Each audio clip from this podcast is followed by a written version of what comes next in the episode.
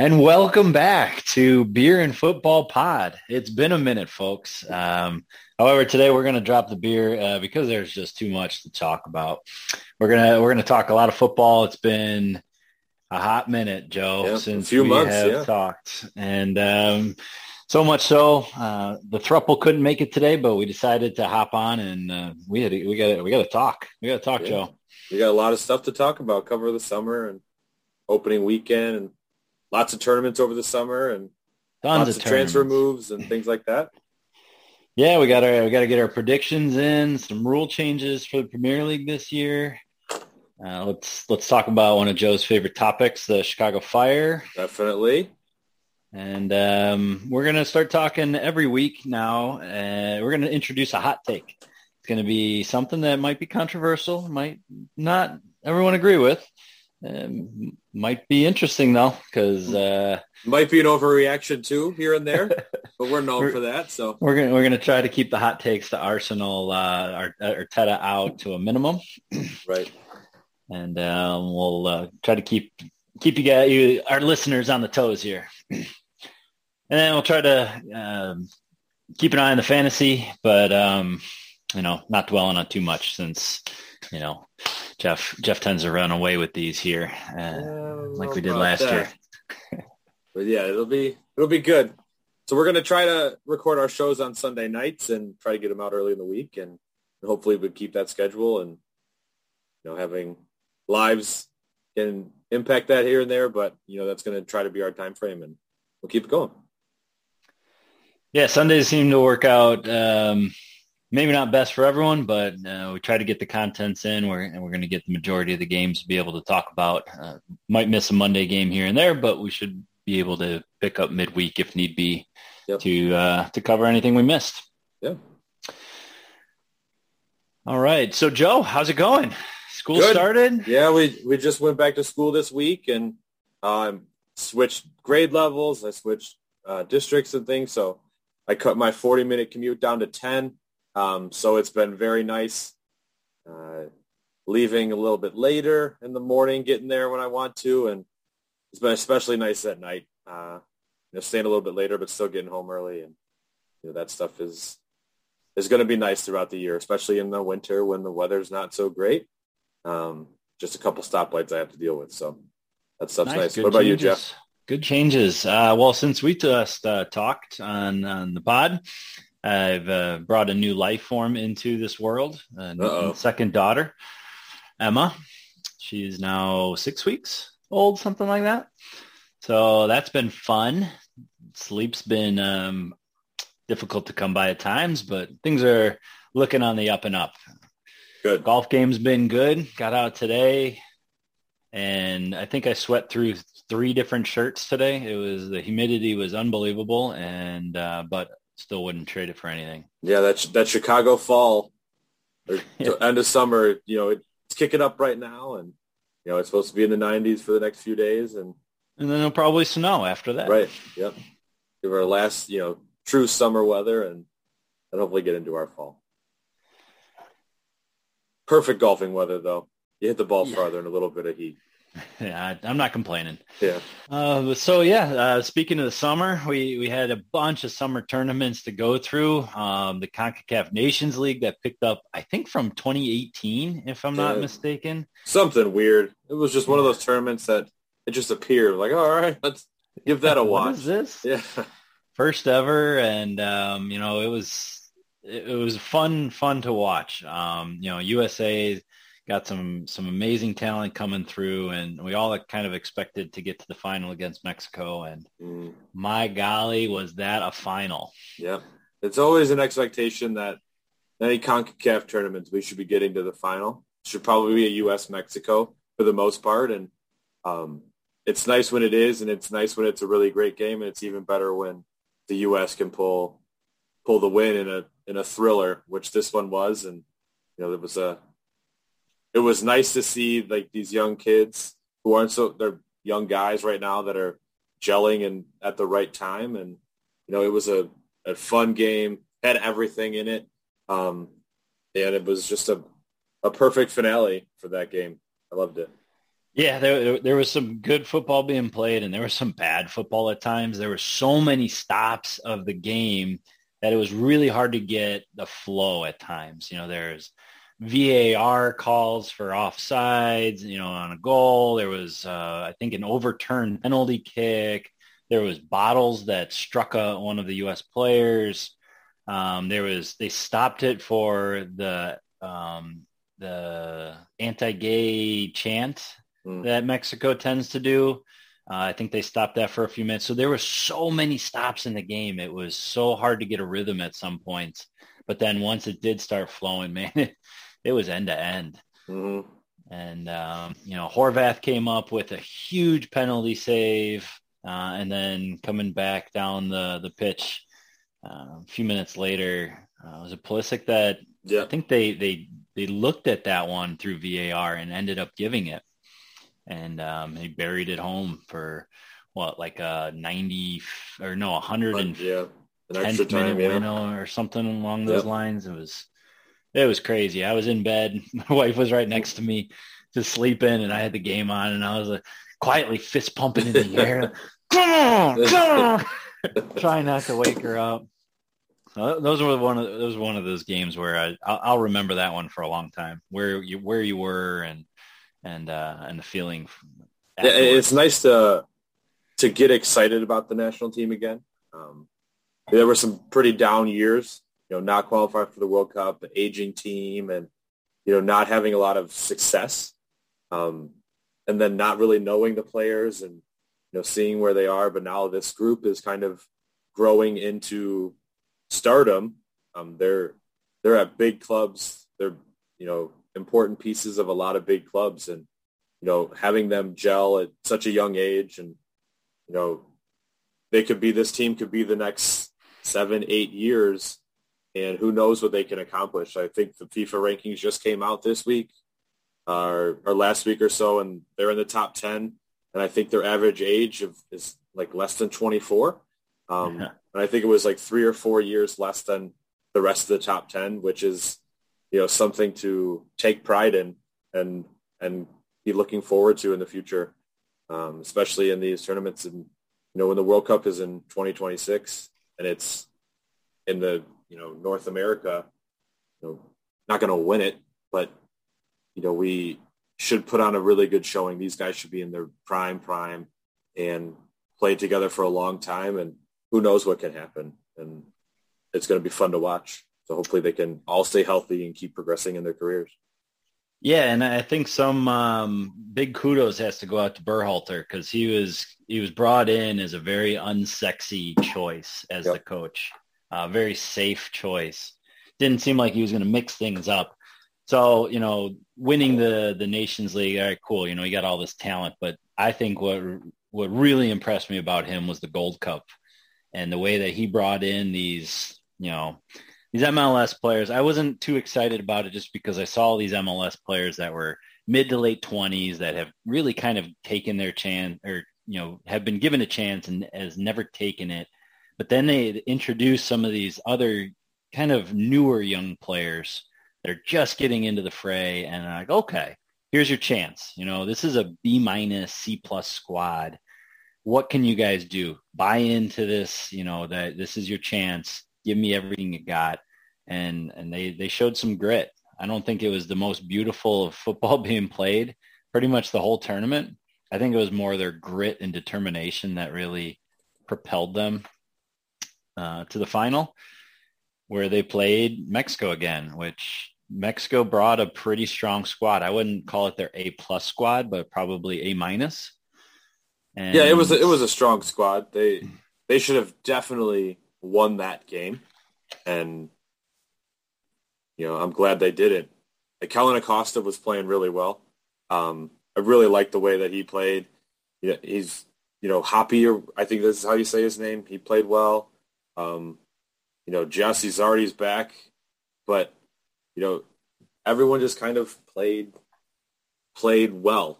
And it was good to see them frustrate the Mexican team and and Kellyn Acosta, I think he played a beautiful cross that you know scored, and it was just a good, a good team performance. and that's all you can really ask for in a, in a final. Everyone pull their weight and do their job, and good things happen.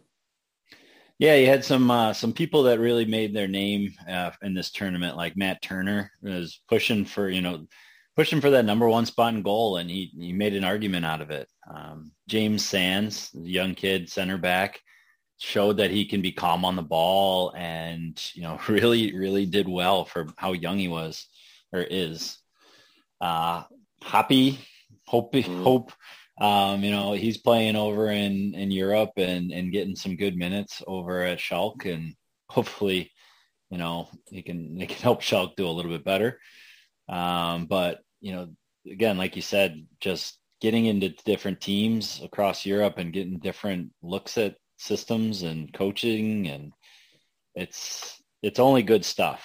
So um, I, I was not very excited for the Gold Cup, but after watching a couple games, seeing a couple players that I was really interested in. Some I didn't really worry too much about, but you know, some of these young kids coming in will really be able to slot into the World Cup qualifying team and help the the, the depth chart for for Berhalter. Yeah, because it's something that mm-hmm. we've we've desperately needed is that depth. You know, it's always for a long time it was always the same roster the same team, the same everything that was in a big tournament. And that's good for consistency stuff, but you also need that pressure. Um, the national team is a huge deal, and we want to have the best of the best of our country there. Um, and when it's the same people, you can get kind of, you know, lackadaisical, like when Altidores always um, was always in the lineup, and Bradley and all those guys were just always there. Um, it was kind of tough to see that consistency. And then when they got older, it was you know these same guys like who are who's going to take over for them. And there were some dark days after they didn't qualify, um, where I lost interest because I didn't know anyone that was there. But now, you know, they're performing well, and if this lineup that we took to the Gold Cup can produce and perform like this, you know, they're going to put pressure on those main guys that are there, and they might sneak into a camp and and do a good job and be around for qualifiers and things like that. And you know, it's a good uh, it's a good mix of kids and and fringe players that can help the team move forward. Yep, competition is always needed at the big clubs and, and nations. So, you know, only good things going to come from that.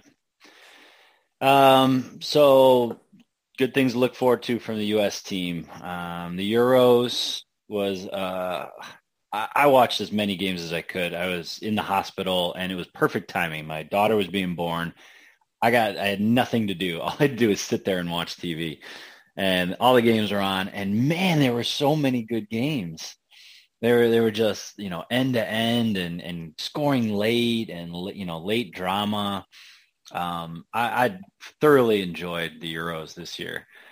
you had a lot of upsets. You had some of the the teams that were supposed to go really far or win it got knocked out early. Um, you know what what was your takes on the Euros uh, and and you have any specific games that you remember watching? Uh, I just you know, having international football is there's just a different level of it. It just seems I don't know. It, it's a, a, just a lot of fun to watch, and I love watching games that have a lot of meaning in them. Um, you know, in, in a tournament, every game matters. You know, you want to win the first game. If you don't win the first game, you're you're qualifying for the knockout stage is just so much harder, and you now depend on other people to have results fall your way, and you know, it's just I really liked the way Italy played. I thought that they were great throughout the whole tournament. I, I feel like they were deserved winners. Um, you know, Jorginho was just he bossed the whole tournament, um, and the way he took his penalty against Spain was like it was unbelievable. You know, his little hop and the goalie didn't know what to do, and he just like rolled it in the goal. It's just like those little it, things makes it look real easy when yeah, it like, works. I think that was my my highlight of the tournament, and just the the confidence that he just walked up, did his little walk, jump, and just rolled it in the goal. as to win the match. I mean, it was just a that was probably my highlight. I really enjoyed that. I didn't like Saka missing that PK. Um, to yeah, it was rough to, for the kid to end. Um, you know, I like that he was willing to take it. I like that. Um, I would have liked some. I like him to take it maybe the third or the second. Um, having him be the fifth one and Grealish doesn't take a PK is was was different. When I saw like that he was walking up to it, I was like, oh, I wanted Italy to win, um, but I didn't want them to win because Saka missed that PK. Uh, but hopefully, and it's unfortunate know, the uh, what happened afterwards as well with how much backlash he got. Like, definitely leave the kid alone. Yeah. So I think, I mean, if, if you're looking at coaches and you know Gareth Southgate brought in two players just for a shootout, and those two players missed. I mean, it was it didn't work out for them. Um, but you know they they took it. Uh, Rashford hit as well. I just you know he just hit the post. Um, but it was just a tough a tough break for England. Um, yeah, but I think to be honest, England put themselves in a spot that you know they didn't need to be in shootouts because they had their foot on the throttle and, and they got their goal, and then they let it off, and and Italy grew into the game and and started to boss them around a bit, and and then they had no chance after that to to get a winner, so they kind of resolved themselves to you know the shootout. So yeah, there was some questionable calls made in the shootout itself and leading up to it, but you know, if they would have been a bit more proactive, which everyone wanted them to be more front foot and, and attack minded from the onset of the tournament, but Southgate was so defensive throughout. Um, Rice and um, uh, what's his face? Kalvin uh, uh, Phillips. Yeah, Phillips. You know, they had a fantastic tournament, but then they had, you know, four other guys in the back or five other guys in the back, the wing backs. You know, it was such a very negative approach throughout mm-hmm. the whole tournament. Um, it, was just with all the attacking talent they have, yep. it was really surprising. I mean, he would have been vindicated if he won it, and he's kind of vindicated because he made it that far but you wonder what would happen if you took you know a little bit more of a chance and say, hey, we're gonna we're gonna go after Italy and and really put them on their back foot. Yeah, I, I love Saka. I think he's fantastic. I think he's an amazing talent. Uh, I'm not sure how he gets in a squad over Grealish and over Sancho, um, unless you're looking to be a little bit more on the defensive side uh, because Saka is great going forward. He loves to attack people and he loves to make runs, but he's always going to make sure that he is covering. And, you know, he's always got a, a little bit of an eye on the defensive side, which is great. And I love that. Um, but when you have like five defenders and two defensive midfielders, it's tough to understand where that is, why that's needed when, you know, you put Sancho and Grealish and Kane up top, and like every team would be fearful of that. Uh, right. And you know, Saka is not. That's not a knock on Saka. That's just Sancho is at a little different level, um, and you know he offers something different, and and that was something that if I was an, an England supporter, I would have been a, always questioning that how is why is Sancho not getting minutes? Why are Grealish not getting minutes? It was very interesting. I was I was surprised myself. Grealish was fun to get off, you know, come off the bench and really made an impact, but Sancho really did nothing the whole tournament. Right. And then he gets sold uh, for you know, 75 million or whatever. Like it's right? not that he was some some scrub. He's a, you know, 75 million. He was a 100 million the previous summer that they didn't want to let go of. It's just well, that's the uh, luxury of having such talent coming through England yeah. squad right now. Yeah, uh, I mean, they're going to be good going forward. Right. It's got to be said though that Eriksen's uh, situation, the first game um, for Denmark, was uh, very tragic, and, yeah. and you know, in hindsight, it everything worked out, you know, okay for him, you know, but it, it was crazy to see the scenes of the team and the solidarity, you know, surrounding him and making sure he's okay, and you know, but the impact emotionally from everyone from that game, who knows how he can get back and play a game. Yeah, it's you crazy. almost saw a teammate just die. Like, Yeah. You I know, mean, it don't was it was nuts. I wasn't watching it live, um, but I saw the I saw the replay on Twitter. It was like, how do you see that in a teammate and like handle that? I mean, that's you know the well, I forget the name of the captain, Kjær or something something along those lines, but the way he just like you know jumped into action and the medical people who ran on and saved his life and things like that, like you know, those are split second decisions that save someone's life. And that's, you know, something that was awesome to see that, you know, he was able to survive and he's, you know, doing all right, I think now. I think he's doing well. He's just, you know, as, how does, how is he feeling and things like that? Like that's a scary, you know, he seemed like he was doing fine and all of a sudden he's just on the floor and, you know, that was crazy. It was crazy, crazy things. Yeah, maybe they'll take something away from that in the tournament going forward. Say, hey, let's let's not continue the game after uh, after a situation like this because there's got to be some things that are bigger than the game, and that I think Well- that was one of them. absolutely you can see it within Schmeichel. I mean, he's one of the best goalkeepers in the world, never making mistakes, and Right. he had, you know, it, it just mental lapse and let let a goal in, and Yeah, and then they lose the game. Like, I mean, no one could blame him. right. I doubt anyone does. Yeah, But um, yeah, that was that was you know a big talking point in the tournament, and everyone is very very glad to see that uh, that he made it through all right. Uh, another big talking points was Germany, Netherlands, France, all dropped in the first round of the playoffs. You know, teams that are expected to make deep runs, in France, honestly, probably one of the favorites to win the whole thing, getting knocked Mhm. out. yep. Those were huge. hmm Um, Denmark turning it around after um, after Eriksen goes down and making the, the deep run that they did. That was a nice Cinderella story to see, and and even Switzerland knocking off France. That was Yep. an unbelievable game. I think they Yeah. came back and.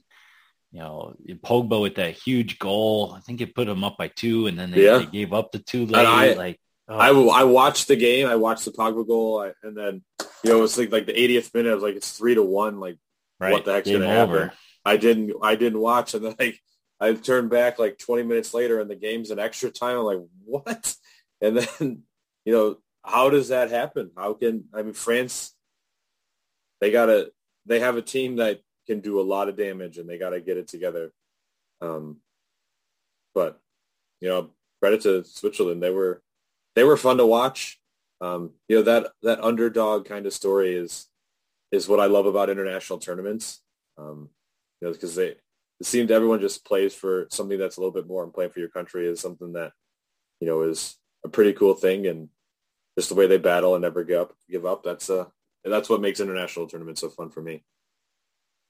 Yeah, so that one that one was definitely worth the year wait, uh, in my opinion. Yep.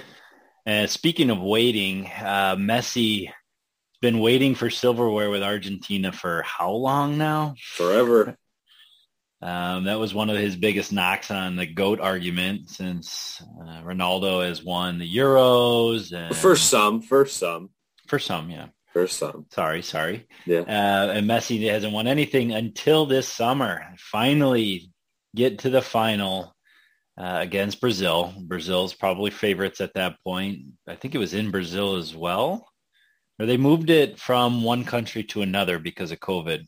Um, maybe they moved it Yeah, from I'm Brazil sure to. Argentina or vice versa. But uh, Messi, they, they, they finally found a way and, and Messi takes home first silverware with Argentina. So good, good job for him. More on Messi shortly. I, and one thing I could say, I wish I watched more of the Copa America.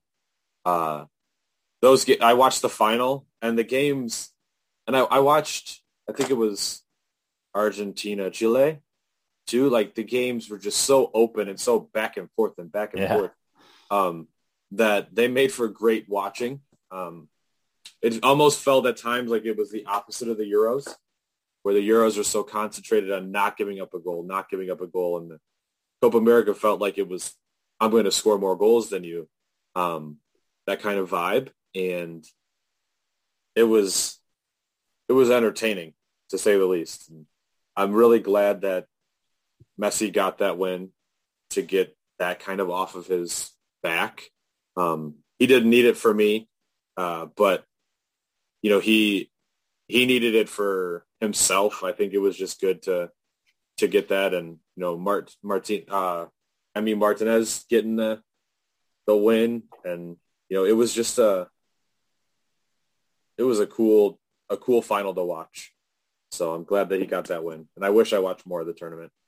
Yeah, I did end up watching a few games, and you know, I think part of it for me that I didn't watch more was just the lack of other, you know, big names outside of Argentina and mm. you know uh, Brazil, and maybe a, one or two superstars sprinkled in, in Chile and uh, Uruguay, and you know a few others you don't you don't have those recognizable names um, as much as you do in the Euros. Sure. So, and they do play a different game, like you said. Um, mm. It's a bit, little bit more fouls. Um, the the technical ability is there, but like you said, the tactics are slightly different. You know, there there's a bit more space and a little bit more attacking. So, uh, just a difference, different tournament. I just don't think it gets uh, enough exposure because of the names that um, you have in the Euros. Mm. It's hard to com- hard to compete with that. Yep. I think the last uh, summer tournament we had was the Olympics. Um, interesting. Uh, it's a different kind of tournament. Um, you know, bring the under 23s and then you get the, I think it's three overage players. So Dani Alves captaining Brazil at 38 um, was, uh, was interesting the final was it was decent. It was a good enough game. Um, what I think uh, Pedri for Spain, you know, he played in that final. I think was his 72nd game of this that season, which is insane. At I think he's 18, 19 years old. You know, he played for Barcelona. He goes to the Euros. He goes to the the um, Olympics, and then first weekend of the season in La Liga, and he's playing again. You know, it's just you got to give that kid a break. You're gonna. I know Barcelona's in a, a world of hurt, but you gotta you got to give that kid a break, and you know you're gonna run him into the ground, and who knows? But you know that that final was was interesting. Um, it was back and forth, and um, Brazil takes it home. Yeah, I'll admit, I think I watched probably 20 minutes of the Olympic fo- football. Um, I think it was Japan and Mexico which Japan looked pretty good. Mm. Um, didn't recognize many of or any names in either squad, but I think that's relatively common in um, Olympic teams since they are the less professional players. Sure. But um, yeah, I think I don't think there can be much taken from Olympic football just because, like you said, it is you know the younger players and such. I think it's more so you know, hey, look, let's look out for these teams in the future because they're going to have the talent that's going to be coming up to the senior squads. So one thing be... that was a little disappointing was the, the U.S. not being in it as for the men. Um, right. You know that that part is uh, something that I think gets forgotten about.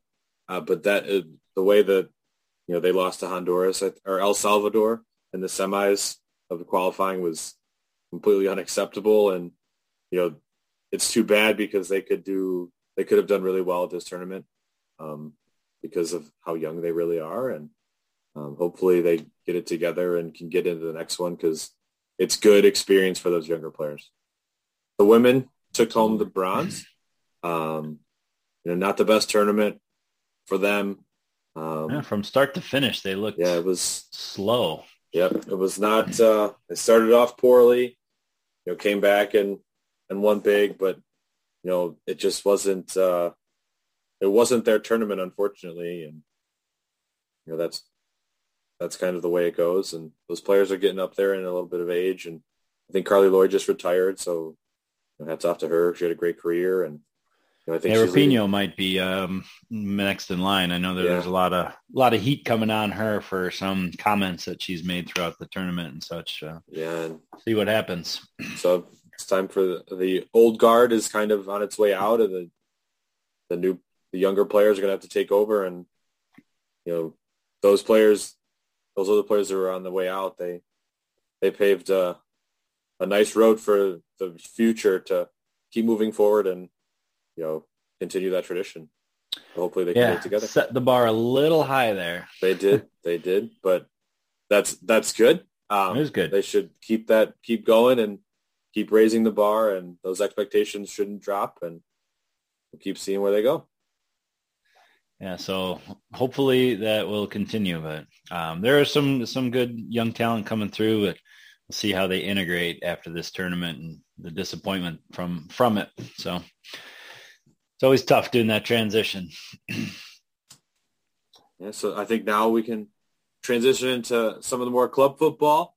Um, some- you know, the summer is always a fun time with transfers and things like that, and Philly season. Yeah, there was there were some big moves, there's some small moves that um, happened too, and I'm sure the window still has you know 11 days or so, 12 days, and there will be a lot more moves to happen. But um, some big ones were you know Grealish going to to City for a hundred million, and A hundred mil. Let's beat this Yeah. one up for a second. sure, Um, what do you think? Is is he worth that? He's young English talent, so that goes for a premium. But a hundred million? it, it's a lot of millions. It's a lot of millions. um, and I don't know if he's what what would consider worth it. I don't know what's he have to do to make it worth it. I, I don't know. I feel like it was a completely unnecessary purchase um, Yeah. for City. I don't. I think what, what after looking at their bench? after looking at their just their roster, uh, you know, Sterling's pretty good. Uh, Mahrez is pretty good. They got Bernardo Silva. They have De Bruyne. They have Foden. Now they have Grealish. I mean, they have what was it? Torres, I think, is the young kid that Ferran Torres can play anywhere up there, and you know, Grealish adds that, but you know, that just knocks someone someone down the Gundogan, pecking order. Rodri. Yeah, I mean it's it's a How do you lot. keep these guys happy? Yeah, I think that money, if they throw that money more at Kane, I think it makes their team completely unstoppable. Um, so it's just, I mean, they're still going for Kane. It's not stopping them from going from Kane. Um, but I think it's a little bit steep, but you know, it, it could be the piece that keeps them pushing forward and can maybe take them over the hump in the Champions League. And I think that's going to be obviously their big push is for a Champions League because they know that they, they've won the league and they've done that type of thing, but they have not made that final real step in winning the Champions League. And Yeah, that's interesting. Um, you know, it kind of brings up something I remember hearing um, recently with the the financial fair play. Right, it brings into question how do you buy all these players and not be in violation? You know, they they obviously had their ban of two years that got rescinded. So what they're talking about now is going more uh, American style. They're talking about going to the um, uh, salary cap with a luxury tax. So you know you say, hey, everyone can spend this amount, but if you want to spend over it, you just got to pay premium. You're going to pay uh, you're going to pay extra. And if you pay the luxury tax, I think I don't know remember the details, but it's essentially if you do it too many times, you get you, you get deducted points or you get a penalty of some kind. So they are trying to figure out a better way to limit these cities and Chelsea's that are spending ridiculous money year after year. I mean, Chelsea just brought in Lukaku for what did he go for? 80? some, yeah, uh, 75, 80, something like that. Yeah. Yeah. And Man U's been splashing the cash on Varane and Sancho and Mhm. you know, these teams year after year are just spending so much money. I think I saw a number that said that City lined up on the field with a $550 million team. Yep. Uh, no, 550 million euro team Mhm. or pound or whatever, whatever number it was, but it doesn't matter. It's a ridiculous. That's, it's so much more than any other squad can line up. in like any league. I mean, Bayern can't even do that. Yeah, I mean it's it's uh there's a lot of money at these top teams, and you know it's they're all fighting for that that top spot, and you know throwing a hundred million at Grealish, it's huge for Villa. I mean he's a he's a youth academy guy, and you know it's just a big a big influx of cash that's right there, and I think they've already started to spend some of it. Um, but you know that's a lot of money to go, um, and uh, so that part is is interesting, and there's a lot of moves and a lot of little moves that that people spend a lot of money, but there's some big free transfers that that happen too, and you know that's a PSG. I mean, could they have had a better a better window? I mean, if Cristiano Ronaldo goes there too. I mean, you know, you get Sergio Ramos, you get Wijnaldum, you get Hakimi. They spent sixty million to get Hakimi, but Donnarumma. They also get Donnarumma. I mean, Donnarumma, Donnarumma is. Yeah. I think he's a top five keeper right now at 22 years old, and they get him for free. I mean, if they try to buy him, he's a. I mean, Arsenal just bought Ramsdale for 30 million. What does Donnarumma go for?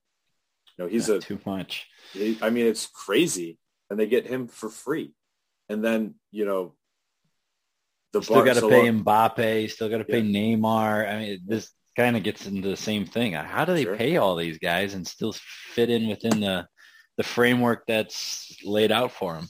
And then and then Barcelona fiasco and Messi can't play there, and he goes for free.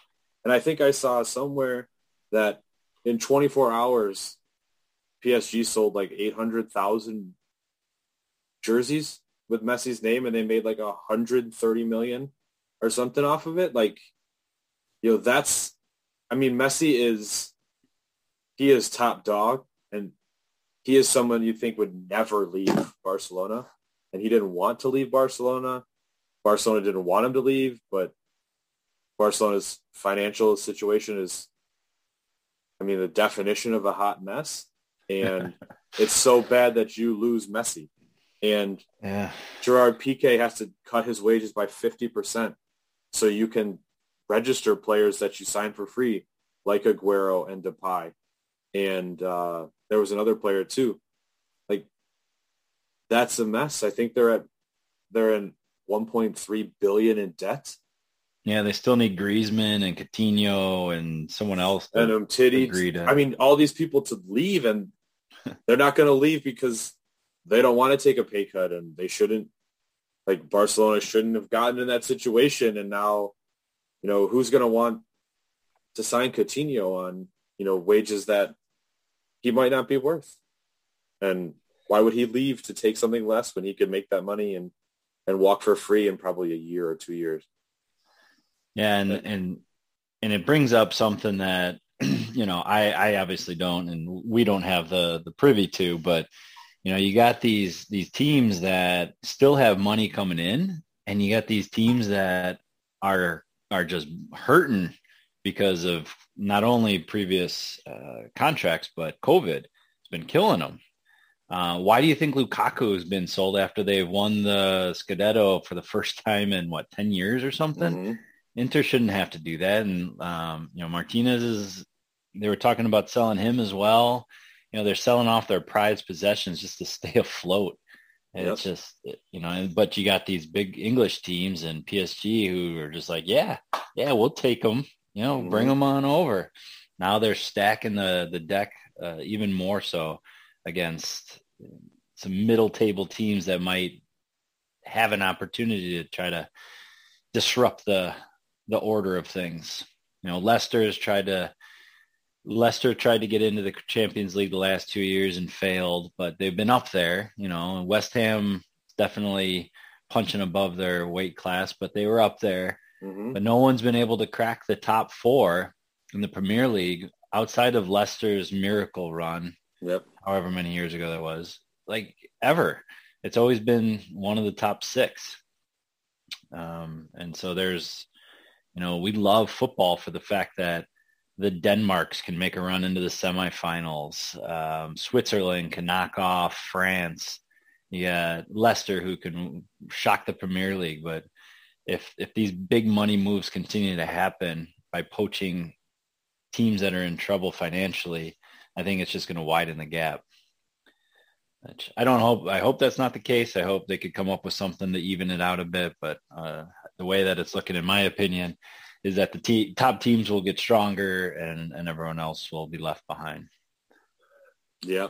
Well, I think that's a perfect transition into the little guys beating the big guys because the Premier League started off with a bang last week, and you know, if there was a worse start that could be written, I I, I don't know what it would be with Arsenal dropping to to newly promoted Brentford um, in the most typical Arsenal way possible. Um, but you know, it was it was awesome to see the supporters back in the stands, and and that part was, you know, it just changes the way a, a football match is is viewed on TV for me. I mean, it's you know, you forget how fun it is to hear the boo when a call you don't like is there, and you know when they're doing something that they shouldn't, and the crowd isn't uh, in, involved, and you know it's just uh, it makes the game so much more fun to watch. Um, unfortunately, it was at Arsenal's expense, and you know, I heard I heard a fun stat about the Brentford team. Um, this was their first game in the Premier League since 1940. Something? Yeah, something like 75 years, something like that. Yeah. And the last time they played in the Premier League, their last game was against Arsenal. Oh yeah, I didn't know that. Yep. Yeah, so, it's uh, the typical another another long throwing kind of team. you know, we had a, a long throw that that bounces inside the six yard box against Arsenal. Very typical. You know, we. I think Ben White is going to be a very good player. Um, I think he's got a bright future. He's good on the ball. He's quick. He's all those things that we're kind of looking for. Um, one thing he is definitely not as good in the air, um, which is a reason that he'll fit right in in Arsenal. Uh, but I think that he'll come good. I think he'll be good. Um, he's young. It's I mean it's it's a fine signing. It just didn't work out. You know, he just the ball bounced in front of him and barely jumps and it goes over his head and it's two nothing. And it's uh, one of those games that you didn't think it was possible that Arsenal could lose until they start playing and and then they do and, and here we go again. And here we go again is right and now we get the luxury of having Chelsea on the weekend and then we go to City away next weekend. Like, so I did hear though that um, there there was a, a COVID outbreak in the team, and Arteta was really surprised that the league actually let the game go on. So you see Martinelli starting after coming back from the Olympics. You got Balogun leading yep. the line. I mean, this is not your lineup that you would have predicted a week ago, even with yeah. Lokonga coming in and White coming in, two new signings straight into the first match. Yeah, I'm so Lokonga. He was, I think he was my man of the match for Arsenal players. He was fantastic. Um, young kid stepping in his first Premier League game, and he was demanding the ball. He was moving it forward. He was turning and and attacking and doing the things that we hope that players do. Um, it just was leading to to nothing um, when it got off of his foot, which is you know, the same things that were happening last season. And, you know, that part was a little demoralizing as a supporter. Um, but, you know, not that this is an excuse because there's no excuse. Arsenal should never lose to Brentford and they should never, it should have never happened. Uh, but losing Lacazette and Aubameyang, your two strikers that can play up top two days before because of COVID, you got to play Balogun, who I don't is not good enough to lead the line. Definitely right now, um, he should be coming off the bench at the end of a match that we're ahead and getting those that experience. You know, it showed. He he barely touched the ball. He was not moving the way that we needed, and you know, it just not having somebody that can take pressure off up top is going to clog things down on the sides, and you know, it's uh, it was just a terrible situation, and it made it worse when we we give it we're giving up goals in a typical Arsenal fashion, and you know it was a a nightmare start, and I'm a little fearful that it's going to be a nightmare couple next couple weeks, and you know I would not be surprised if we're in the relegation zone with a negative six seven goal differential after City next weekend. You know it's going to be. Uh, I mean, at some point, it's going to come and it's going to get Arteta because the team doesn't play well, and I just don't know if it's going to get fixed anytime soon. And I, I'm a little nervous. Yeah, I think at this point, um, you know, the odds are against Arteta to survive another season there. So hopefully he can turn things around and be the man because I think we're all rooting for him, but mm-hmm. it's just not, it's just not working out at this point. And this is a, as we've said before, this is a, um, you know, a performance based job. You got to perform. You gotta you gotta win, or you you get replaced. And that's as simple as it is. They'll find someone that can do it. Yep. Uh, so, I've seen a lot of things going around that there's uh, Antonio Conte is not does not have a job and Arteta does, and you know, at what point? I mean, who knows what is going to happen? And I, I really want Arteta to be successful, uh, but I just think that this has gotten away from him, and it's going to be hard.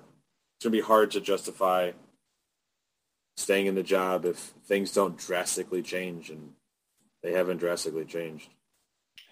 So, so we'll keep an eye on that because uh, he's probably at the top of the leaderboard for uh, the bookies to be the first axed. Um, we shall see. Um, you had so, a good weekend though, right?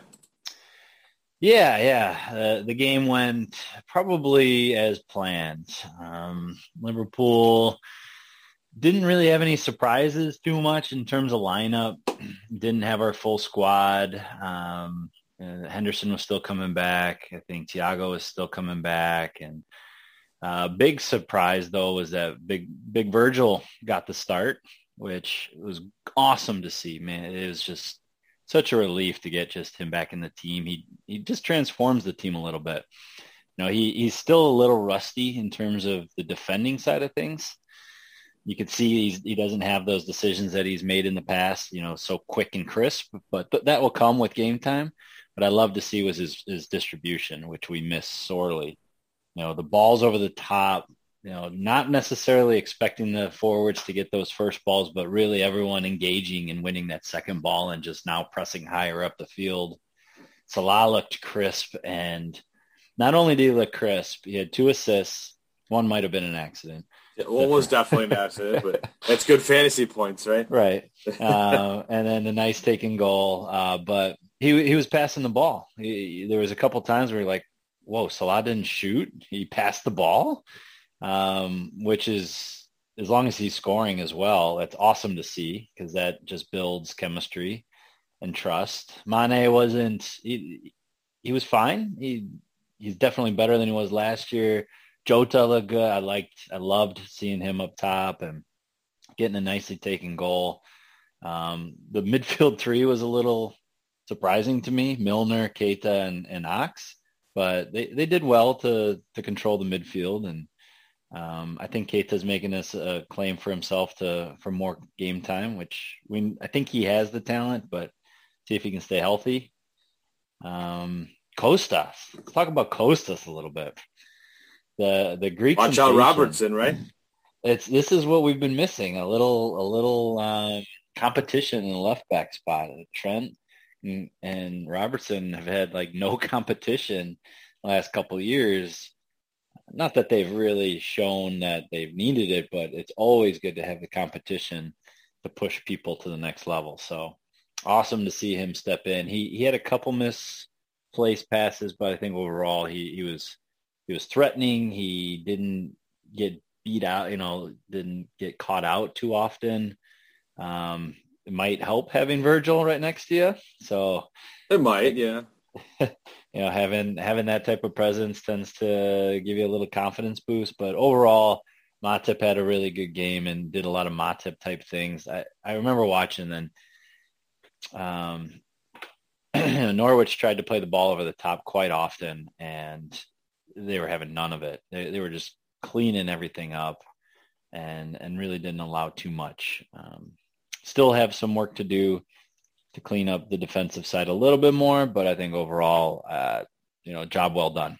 So I'm not going to take too much out of the performance because it's the first game of the season against a promoted team, which I, you know, reiterate later, I have them going down this year. Um, so I'm not going to take too much out of it, but it's always nice to get a, out to a good start. That coming from a Liverpool fan. Arsenal plays a newly promoted team, and the world is is is burning. But we're we're in a little different. Spots. we're in a little different spots. but one thing that we both agree on, and it's great to have it back. Um, Absolutely. The weekends are just so much more enjoyable when there's, you know, 10 games throughout the weekend. And you know, both of our teams were away, right? And and now yeah. this week they're home. They're so home. it'll be fun to watch the home support for each of our clubs. for Liverpool. It'll be home. I, I think uh, the pitchforks and I think I think it could get a little toxic at Arsenal. Unfortunately, I think uh, you know when Chelsea score their first goal, I think it's going to be and just the, I think the mentality of the Arsenal players is just so fragile um, that I don't. I'm a little nervous of, you know, them just completely breaking down because the supporters have been holding in a year and a half of wanting to voice their opinions to whoever they need to voice their opinions to, and you know, I can yell at the TV all I want down here, but you know, especially at fire games, like when I'm at the game, I was like, oh my gosh, you need to hear me and you need to hear how I feel. And that's going to be, you know, 60,000 Arsenal supporters are, are going to hopefully support the players um, when they need it. But when it, things go bad, it's going to be, it could be a, a not very fun place for anyone related to the club. But yeah, it should be interesting. Um, hopefully they just keep it, you know. Yeah. And the, I mean, hopefully, yeah. hopefully I'm wrong, and I hopefully you know Chelsea don't perform and Arsenal perform well, but you know it, it could be another Balogun up top because I think Lacazette and Aubameyang are still in quarantine, and you know Martinelli out wide or Pepe and Saka. I mean, hopefully Odegaard is, you know, he was brought in uh, today. Him and Ramsdale were brought in, and hopefully Odegaard is has been training well at Madrid and can get it on the bench at least, and maybe you know come in as a like second half sub. And they definitely needed that creative it. midfielder to to mm-hmm. break things down because they they were they were lacking options um, or lacking ideas, I should say. um, and a guy like Odegaard seems to be needed. Yeah, he's so. not the he's not the sexiest player. We had him on loan, and he's just a he's good on the ball. He's confident. He he's he's going to bring people into play, and I think it's I think people I at least forget. You know, he's only 22 years old. Um, he's been around forever, um, and getting him for 30 million or so, it, it seems like a a no brainer. Um, but it's just you know James Maddison was talked about a lot, and I think I would prefer James Maddison to Odegaard. I think Maddison has some more goals in him, but Odegaard is a good player. He's a good young player. Um, Arsenal eh, have a bright future in terms of talent and young talent um, that could hopefully gel together. I just think at the moment it's it's tough. It's a tough process, and hopefully it gets the ship gets righted quickly. But you know, it's hard to to watch your team struggle so much when you know the talent is there. It's just they can't get get it together. All right, Joe. Arsenal Chelsea. What's the score? Uh, two nothing Chelsea. All right. Unfortunately, no Pulisic. Um, I only no. like watching Chelsea for Pulisic, but uh, he's out with COVID. Uh, Liverpool Burnley. I'm going to go two one. Uh, Liverpool being at home, they got to they got to win. They just got to. All right. Um, so with the the Chelsea prediction, you're hoping they're off their game. Yeah. We're we're going to get into our predictions for the season. So Mike Mike is unfortunately not able to join us tonight. However, he did send in his predictions, and he's got. He we, picked we uh, have, Palace to win the league, Norwich to get second. Brentford is uh, yeah. uh, up there. Newcastle in the, uh, getting fourth. Sorry, no, Mike. Mike, you know, Mike had uh. Chelsea, Chelsea winning, City second, United third, and Liverpool uh, in fourth for the Champions League spots. Who did you have, Jeff? Uh, very similar. I think all of ours are probably we have the same top four, right? Yeah. Uh, it's just a matter of order. I had Chelsea, Liverpool, City, Man United. Um, right. uh, it pained me to put United in there, but after their first performance, it's it's hard not to. Yeah, Uh, I so- went. Uh, I went City, United, uh, Chelsea, Liverpool. I think uh, it's going to be. I think we you definitely all agree that those four are the the clear kind of above the rest in Well, terms front of front runners, yeah of where they're going to be. It's just a matter of how they perform, um, injuries, and obviously take injuries and things like that, and um, I think uh, hopefully, like last season, relegation and all of the spots that are worth things are all still in play at the end, and um, makes it just for a great 38 game season. Who did you have going down, Jeff? So I tried to pick this before the first week, but um, I didn't. So I took Norwich, um, Norwich, Crystal Palace, and I threw in Burnley. That was a, a little a little change that I had just uh, just recently. I think Burnley is the, their depth has always been an issue, um, and I think that they're going to struggle. How about you? Uh, yeah, I think Burnley could struggle too. I, I don't have them going down. I think that somehow they'll figure out a way to stay up like they tend to do. And but I went with Brentford, uh, Palace, and Norwich. I think uh, Brentford is. It seemed like just another team um, that will uh, just kind of come in the Premier League for a season and and fall back down, just like Norwich, kind of hopping back and forth. But I think Brentford, you know, since they haven't been here 75 years, I think it they're just on a little tour. Yeah, Um, yeah. it's a and- safe bet. And hey, and you know, all credit to them, and you know, I hope that they have more highlights in their season. I hope that they do well. It's fun to see those kind of smaller clubs do well.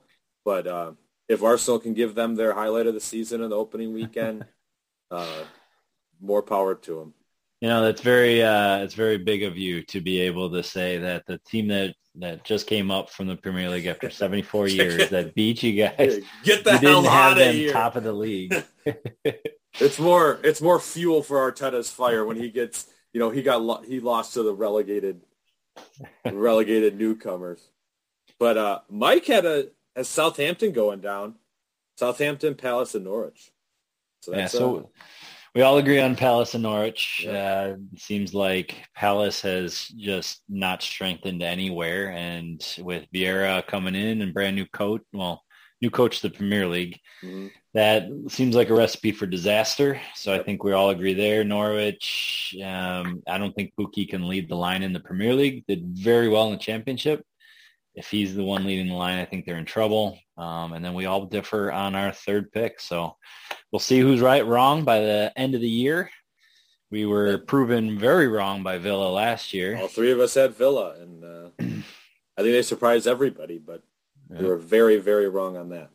So we'll we'll see. That's why we love this sport. See what uh, surprises come in place. But we're we're introducing our hot take this year, and our first one that we're throwing out there, Joe. I think this is Yeah. yours, so I'll let you. Yeah, uh, I have a, a hot take, and I think uh, I think Leeds are going to struggle this year. I think they will be in a in a relegation battle. I think they will definitely be safe, um, but I think it's going to come late in the season.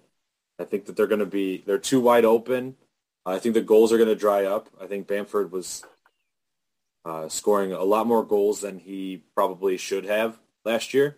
Um, I think those goals will kind of dry up for him, and uh, I just think that the way that they're so open and the way they press so much, I think teams will be able to absorb that pressure a little bit more and hit them on the counter. And you know, they uh, they were all over the place against United. United looked great. Um, I don't enjoy saying that, but you know they looked deadly in that counterattack, and um, Leeds just they seem to be spaced all over the pitch, um, and I, I think that that's going to continue. And teams in the Premier League are just they're good, um, and they can if they find little pockets that they uh, they'll kind of score those goals. And if you give teams chances, that you know they tend to to execute. So I think uh, I think Leeds are going to struggle this season, and I think that they'll they'll they'll end up safe late in the season. All right, so uh, you know it's a very very uh, bold take in my opinion since they were flying high. They they were kind of an all or nothing team. You know, we're gonna we're gonna beat you down and we're gonna win the games that you probably don't expect us to, and maybe lose the games that you we should win. Uh, but they were definitely a lot uh, flying a lot higher than most people expected coming into the league last year. Um, Raphinha is a big target for a lot of big clubs this mm-hmm. this summer. Uh, they tied down Jack Harrison. They picked up June, Junior Firpo from Barcelona. So they, they've not really strengthened their squad, in my opinion, but they've kept everyone that gave them their success from last year. So if as long as everyone can keep uh, their fitness up, I think that you're going to be wrong, Joe, and they're going to continue to beat up some of the, the they're going to take points from teams they shouldn't. Yeah, I think that you know Bielsa ball is gonna is fun to watch uh, from the neutral, but you know it's got a. It's remember a, they got beat up by thing. Man U last year, about the same score line, and then they bounced back and won I think three in a row. So I think that this is a blip from the first week, and um, Bielsa is gonna gonna turn around, turn them around, right the ship. I don't think that he would allow for his for his teammates or for his team to to lose uh, too many games. Yeah, I think I think that they're like a 14th, 15th, 16th kind of kind of placement this year.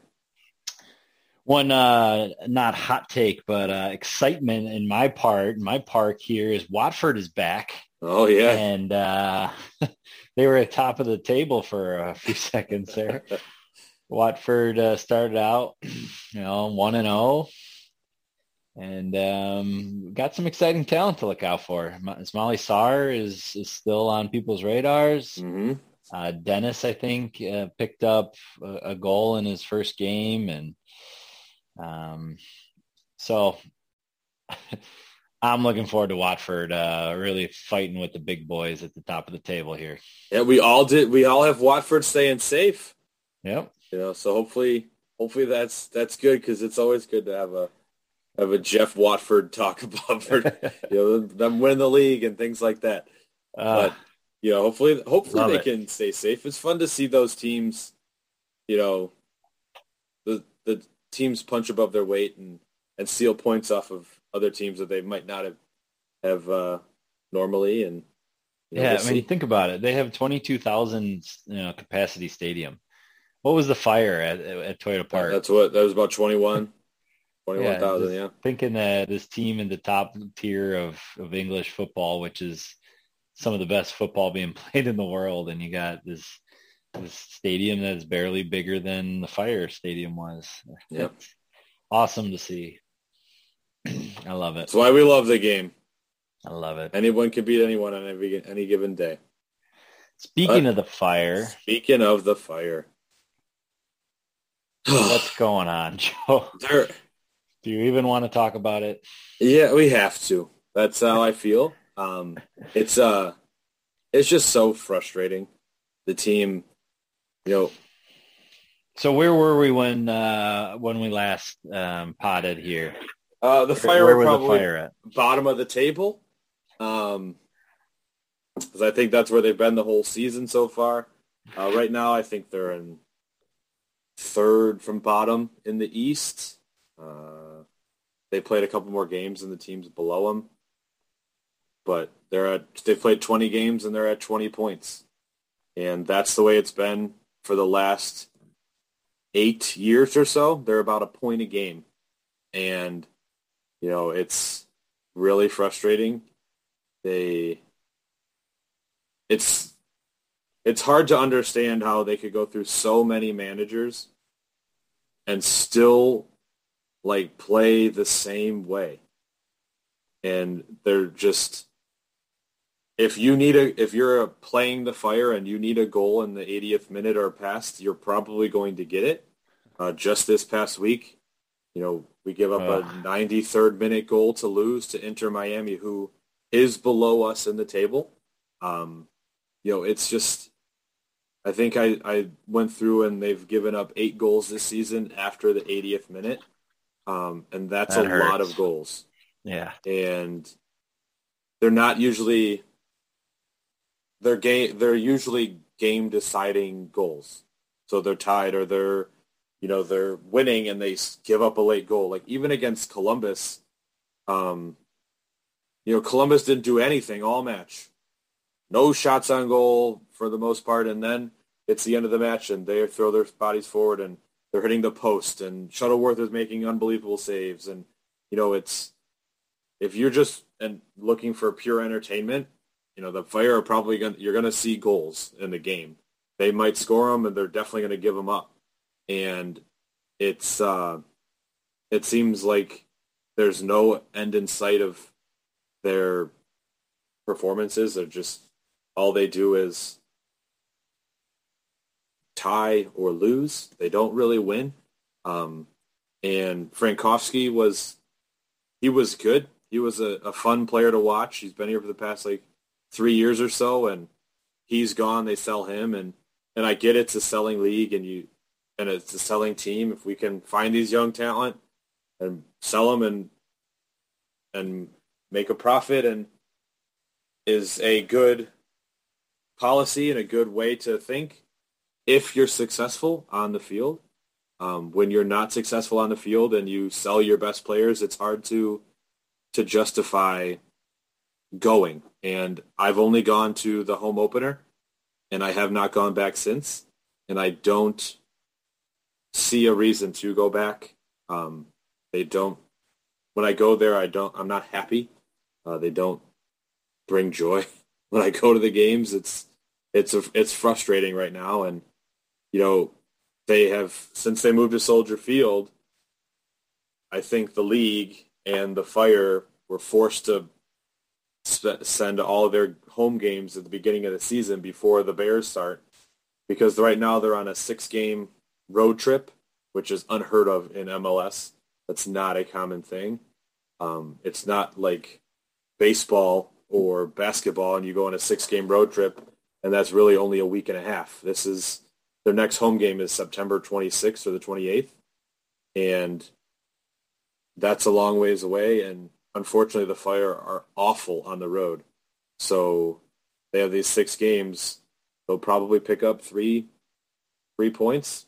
And that's not good when you're in the bottom of the league. So I think they have four home game left of the rest of the season, and it's just not a good time right now. But 2022 season tickets are on sale, so you can go ahead and support the you can go ahead and support the fire with that um, if you're looking for that. So um, yeah, that's kind of a little breakdown of of the fire summer. So they, they they moved to the Soldier Field, which is a ambitious move. You know, it's more you know, bigger stadium. It's closer to downtown, so you know they're they're looking to attract more interest. So okay, not really working out on the field, but they they have some ambition there. Another positive move is the logo. Right? I the logo got changed from its uh, fireman's crest. I'm probably don't not calling it correct, but um, you know, to a un, unbelievable uh, crown river reflection thingy that no one understands. And yep. you know, they they they heeded the advice of the fans and said, you know, WTF, this is just not right. So they did a survey, they did a lot of research, and they came up with a new crest, which initially I wasn't impressed with, but the more I looked at it, the the more it was growing on me, and um, it's definitely an improvement from their mistake. So positive in the marketing aspect, at least. Yeah, I mean the logo they have now is not a single thing on there says Chicago, um, which you know didn't sit well with anyone, and I couldn't believe that that was the logo they came up with. Um, it just it was like the fire would you know burn down, but the yellow is rising again. That's some weird way to try to justify an awful design that they spent two years creating and lots of marketing for and and back and forth with firm like creative firms in California to create our logo. And it, it was just awful. And thankfully they realized that and have tried to to rectify it. And the new logo is basic, um, but it definitely screams Chicago. You know, it's got the Chicago, the Chicago blue. Um, it's got the C back in there. It's got the Chicago Star. Like it, it screams Chicago, which is is nice, and it it kind of brings it back. But it's still, it seems basic, but it's much better than what we have currently. Um, and hopefully, with this, can bring back our our light blue kit that we had a long time ago. That is a fan favorite. Um, it's easily recognizable. It's one of those things that I wish I, I owned. I own a lot of fire kits, but I don't own that one, um, and I can't find it. I wish I did.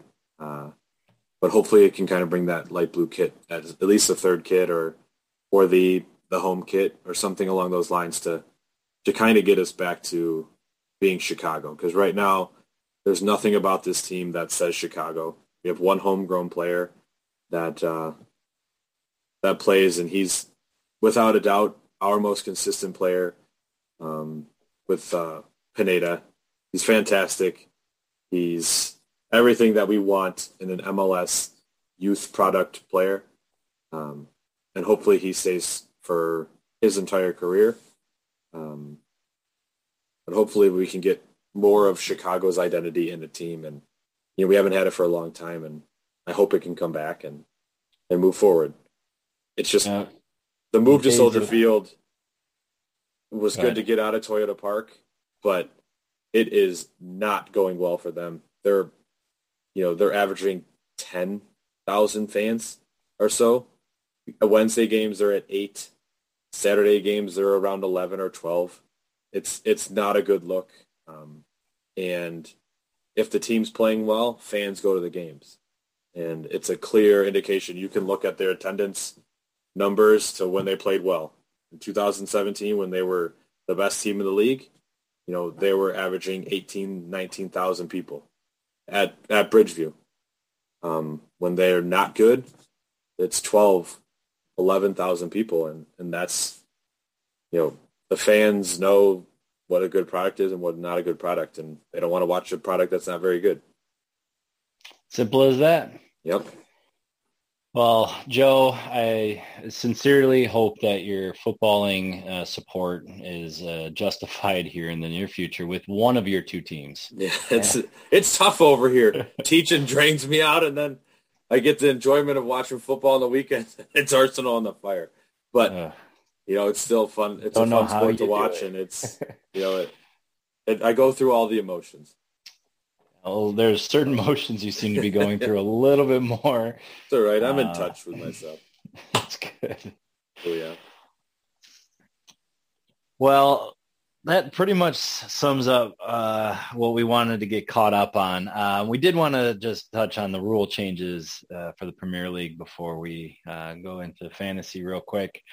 Um, VAR, they have expanded the the line that they will be using to check offsides to see, you know, give a little bit more leeway to the forwards.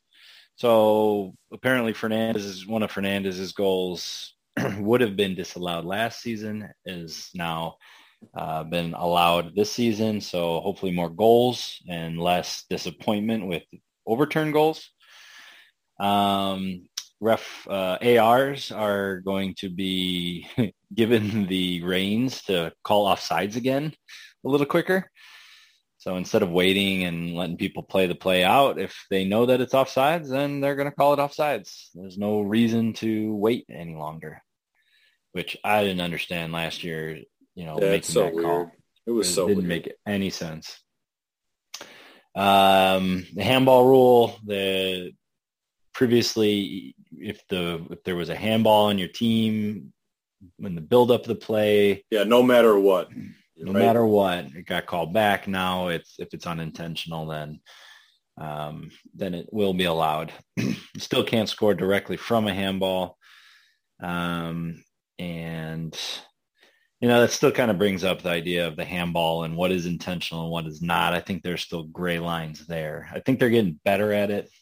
They seem to be a little bit more lenient, but I think it's still gray area. Yeah. And then lastly, they're subs. So they are allowing nine subs now, but uh, still only three that can be make it onto the field, but you can have a bigger bench. So It's good for the youth. Some Yeah. kids that might get some match day experience. Um, yeah, and give you a little bit more cover. You can have Yep. two two players in each position at least, and so I'd like to see those five subs, but like, come Yeah. on. But you know, make the bench bigger, and then next year bring in five subs yeah, and a water break and timeouts. well, I don't know if you've heard this, and and I really don't know what to feel about it, but they are toying with 30 minute halves, uh, stopping the clock for stoppage time instead of having you know go into five extra minutes, Mhm. 30 minutes it'll stop, but they stop the clock when the ball goes out of bounds, free kicks and things like that. Um, no more throw-ins, so kick in from you know where the ball went out. And uh, what was the last one? um, blue cards, for Yeah. lack of a better term. Yeah, So was it a penalty bin? What's what's Mhm. the a sin the- bin. I think they. Bin, yeah, yeah, yeah. Um, which should be interesting. I, I would have lived in there. I'd have been there once a game. um, I, I mean, that that seems. I think I saw that they tried it in some tournament or some games in Holland. yeah. Um, So they're trying mean- it out, which is scary, but yeah, like the kick-ins part, I need a little bit more clarification. What they were doing was just like putting it down and going. right. Um, that seems okay. It just like now everything's a corner yards, kick. right? That seems like it would really slow the game down. You know, you're 40 yards out, but you know, you send the defenders up and, you know, I think if it's just like to get the ball on, your foot and go, I would be cool with that. But I think it would definitely turn into a free kick situation. right. Um, and that part kind of I would be against. Um, I think I also saw unlimited subs was part of it too. yeah, yeah, yeah. That's right. Yeah, Yeah, that that part would be. Uh, I'm for it. I just I like I like having the the ability to change the way the match is going. I think that that is something that makes it fun to watch as a supporter. I think it really hurts the smaller teams that just aren't as deep. Um, Right. But you know that's a problem for them. I think I think it I think the way that you can change a match I think would would be a benefit for that kind of stuff. But you know, Yeah, thirty and- minute halves is Thirty tough. minute halves turns into forty-five minutes somehow. You know, or even forty. I think it'll get closer to that. So I don't think it's going to be just thirty minutes. It's not going to be a one-hour game since the clock does stop. So it's not like it's just you know running clock to thirty minutes and you're done. It's it's going to go closer to forty minutes. So it might not be all that different, but it might give people more clear, um, you know, how much time is left in the game. Where nowadays people are like, well, there's 10 minutes left in the game, but then there's going to be another five Yeah, or three or four. So I don't know. yeah. We'll I think that also like you know that I mean it's just it's different. It's thinking out of the box. I mean it's it's different, but you know I just want more subs and I don't want anything else. five subs But- would do it then, wouldn't Five it? subs would do it, but you know, at least Don't they're. talk to Mike. Don't Yeah. bring that up on the Yeah. next one.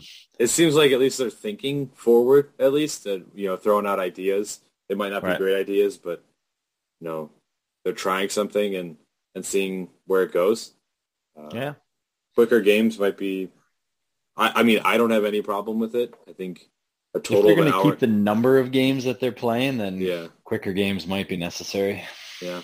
I mean, an hour and a half is subs. yeah, is good for me, but um, you know, we'll see.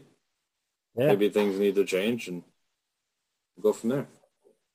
That's right. So yeah, something new, something different. We shall see. Well, it leads us to our very last topic, which is fantasy football.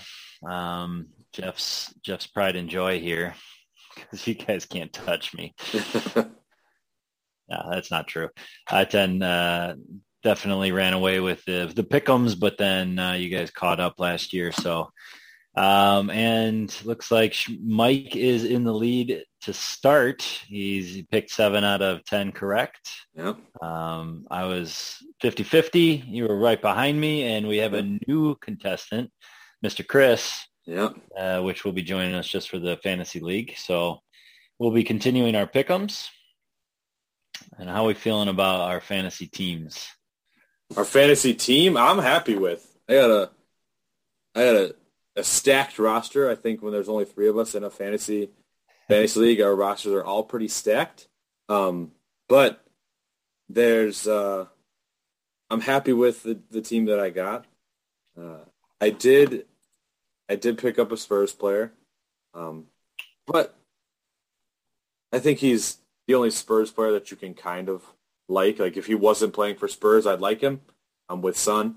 Uh, yeah. He seems to play the game the right way. It's you know but he plays for Spurs, so you know whatever. but if he was on any other team, you know, I think he'd be all right. So I, it's not Harry Kane, that's for sure. That guy is the worst. But um, see, what... you know, I I think it's uh, I'm very pleased with the team. I got James Ward-Prowse again. I love that little guy. pick up. Yeah, I think he uh, is. I wish he was I wish Arsenal pushed for him. I think he would be a fantastic signing. I don't understand how he's still at Southampton. Um, I think he's definitely ready to to step up to a big time club, and maybe when Mike's predictions right and they get relegated, Arsenal come in and and he'll, he'll end up there. But um, you know, he's uh, I love watching that guy play. I think he plays the game the right way, and his his play also translates on the fantasy side too. So but yeah, yeah, sometimes different picking up a fantasy player versus um, you know someone you actually want on your team. It's not always the same. No. How are you feeling about your team? Uh, similar to you, I had to pick up uh, a Man United player uh, for some reason. Uh, Pogba had posted too many numbers, and I think he's going to continue his trend. Um, so I had to pick him up. Otherwise, I tried to I tried to pick him up, but you got you had the the higher priority. So it's gonna, there's uh, perks to being last place. so I, I, changed my team almost entirely from our our draft. Ooh, Jeff had a steal in the draft too. A steal at Wesley Fofana with that broken ankle out for the next like rest of his career, and Jeff, Jeff's taking him in the like sixth round. steal. Yeah, yeah, you know, just uh, we're working through things right yeah. now but we'll see. It's still early on, and and like you said, there's a lot of a lot of big names out there. I got half of my team is injured right now, so um, I think I'm I'm just a I'll be a sitter for a little bit. I'll be quiet little sitter in the background, keeping close enough, and then once all my guys get healthy, watch out, uh, watch out. So we'll keep an eye on that going forward. Uh, the yep. pick 'em and the fantasy always fun to to chime in on those. So if you guys have any picks that you think that we should pick up, um, you know, send them on our way and Beer Football Pod on yeah. Twitter. Any hot and, takes? A new segment. Oh yeah, Any hot, hot takes, takes. You think we can? That you think we should discuss? Send them our way. They, they can be controversial. Uh, keep them clean, but controversial is fine. You know, there's there's no problem saying Arteta in. That it is definitely At this point uh, is controversial. That's a hot take hot take. Um, otherwise, you know, this definitely was one of our longer episodes since it's been such a long time. We're glad to be back. We're, yep. we're kind of getting our toes back in the water. We we got to get our beer back in and we got to get our thruple back together. But we definitely didn't want to miss this week uh, before the the next fixture list comes out or the next fixtures complete this weekend. So, yep. Always right. good time, Joe. Definitely. Glad we were able to get on and Mike's uh, Mike's picks for the, the, top four are pretty controversial. Um, what was it? Brentford, Watford, Newcastle snuck in there too. Newcastle, Yeah. Crystal Palace, Yeah. and then uh, he's got Chelsea, City, and Liverpool going down. So uh, we'll Man City's getting safe last weekend. All right, with that is uh, great, great podding again, and we'll we're going to be back on the mics here shortly in the next few days. So, Yep. as always, next one's on us. Cheers. Cheers.